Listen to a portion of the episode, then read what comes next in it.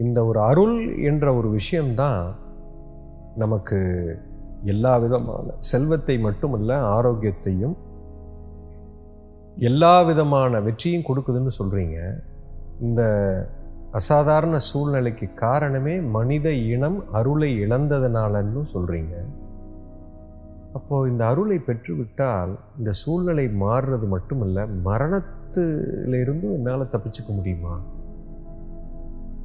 இந்த ஒரு சூழ்நிலையில் இறந்தவர்கள் மரணத்தால் இறந்து போன நிறைய பேர் இறந்து போனாங்க. இந்த கொரோனானால் இவங்கெல்லாம் காப்பாற்றப்பட்டிருப்பாங்களா? அப்படிங்கிற ஒரு மிகப்பெரிய கேள்வி நூற்றுக்கு நூறு உண்மை கண்டிப்பாக அவர்கள் காப்பாற்றப்பட்டிருப்பார்கள். இந்த அருள் இருந்திருக்கு. அப்படின்னா மரணம் அப்படின்னா என்னன்னு ஃபஸ்ட்டு புரிஞ்சுதுங்க இதை பார்த்துக்கிட்டு இருக்கிற நேயர்கள் அத்தனை பேருக்கும் ஒரு மிகப்பெரிய உண்மையை சொல்கிறேன் இந்த மரண பயம் இன்று அத்தனை பேரையும் ஆட்டி படைத்து கொண்டிருக்கு. குறிப்பாக சொல்லப்போனால் மிகப்பெரிய செல்வந்தர்கள் அத்தனை பேரும் மிகுந்த மரண பயத்தில் இருக்கிறீர்கள்.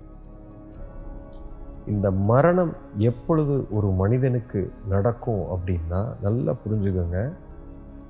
அது அந்த இறைவன் கையில் இருக்கிறது. இந்த பிரபஞ்ச சக்தி ஒரு உயிரை உடலில் இருந்து எப்பொழுது எடுக்கும் என்று சொன்னால் இந்த உயிரினால இந்த உடலை இந்த இறைவன் கொடுத்தான். இந்த உடலை கொடுத்தது மூலிமா நீங்கள் பிறந்தீங்க. பிறப்பு என்ற ஒரு நிகழ்வு நடந்தது. உயிர் இப்படி இருந்தது. இந்த உடம்புக்குள்ளே வந்த உடனே பிறப்பு என்ற ஒன்று நடந்து நீங்கள் இந்த பூமியில் வந்து இறங்குனீங்க. எதற்காக இந்த உடம்பை கொடுத்துருக்குறான் அப்படின்னு சொன்னால் நீங்கள் முள் ஜென்மத்தில் ஏற்படுத்திய அந்த கர்ம வினையை கரைப்பதற்காக உங்களுக்கு கொடுக்கப்பட்டதான் இந்த உடல். இந்த உண்மை உங்களுக்கு புரியும். கர்ம வினை இருந்தால் மட்டுமே இந்த பிறப்பு என்ற ஒன்று இன்று இருக்கும். அதைத்தான் நம்ம ஹிந்து தர்மத்தில் என்ன சொல்கிறோம் கர்ம வினையெல்லாம் கரைஞ்சிருச்சுன்னா முக்தி அடைந்து விட்டான்னு சொல்கிறோம் பிறப்பற்ற நிலைக்கு போய்விட்டு. இப்போ இந்த ஜென்மத்தில் நீ பிறந்து உன் கர்மாவெல்லாம் முடிஞ்சு போச்சுன்னா அதுக்கப்புறம் உனக்கு முக்தி தான். மறுபிறவி கிடையாது. அப்போது அந்த கர்மாவை கரைப்பதற்காக மட்டுமே இந்த உடல் உனக்கு கொடுக்கப்பட்டிருக்கு. இதுதான் மூலம். இதை ஃபஸ்ட்டு புரிஞ்சுக்கணும். நான் ஏன் இதை சொல்கிறேன்னா காரணம். ஏன்னா பிறப்பு உனக்கு புரிந்தால்தான் இறப்பு என்பது புரியும். அப்படின்னா இயற்கையின் சட்டப்படி ஒரு உயிர் உடலை விட்டு பிரிந்து போக போகிறது மரணம் என்று ஒன்று நிகழும். எப்போ நிகழும்னா இந்த பூமியில் இனிமேல் நீ செய்து வைத்த கர்ம வினையை கரைப்பதற்கு உனக்கு காலம் முடிந்து விட்டது. இனி இந்த உடம்புல நீ இருந்து ஒரு புரோஜனமும் இல்லை.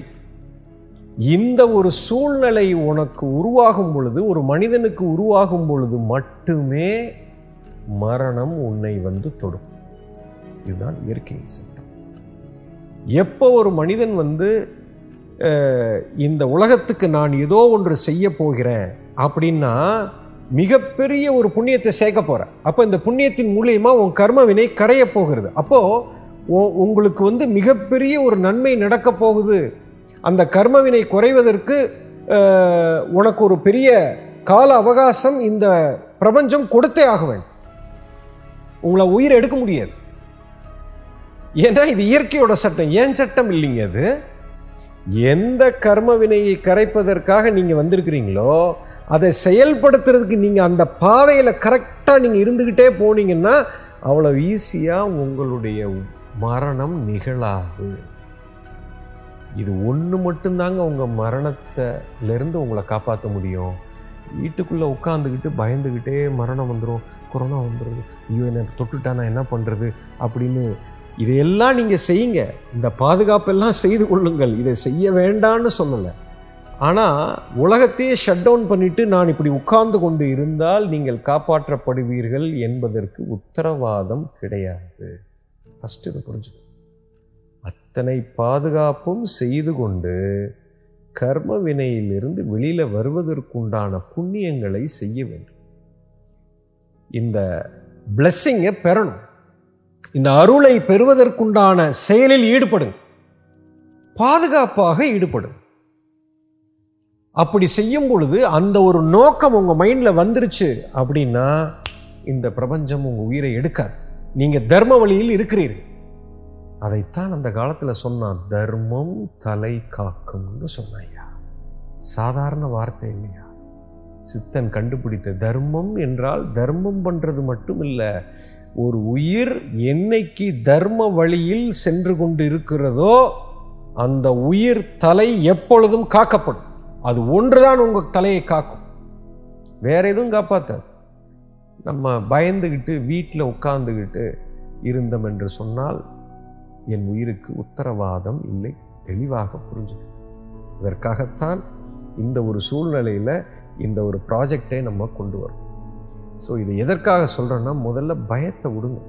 அப்படி இந்த இந்த இறை சக்தி வந்து என் உயிரை இன்னைக்கு எடுத்துருச்சு அப்படின்னா அது எப்போ எடுக்கும்னா இந்த உடம்புல உன்னோட கர்மா இனி கரையாது.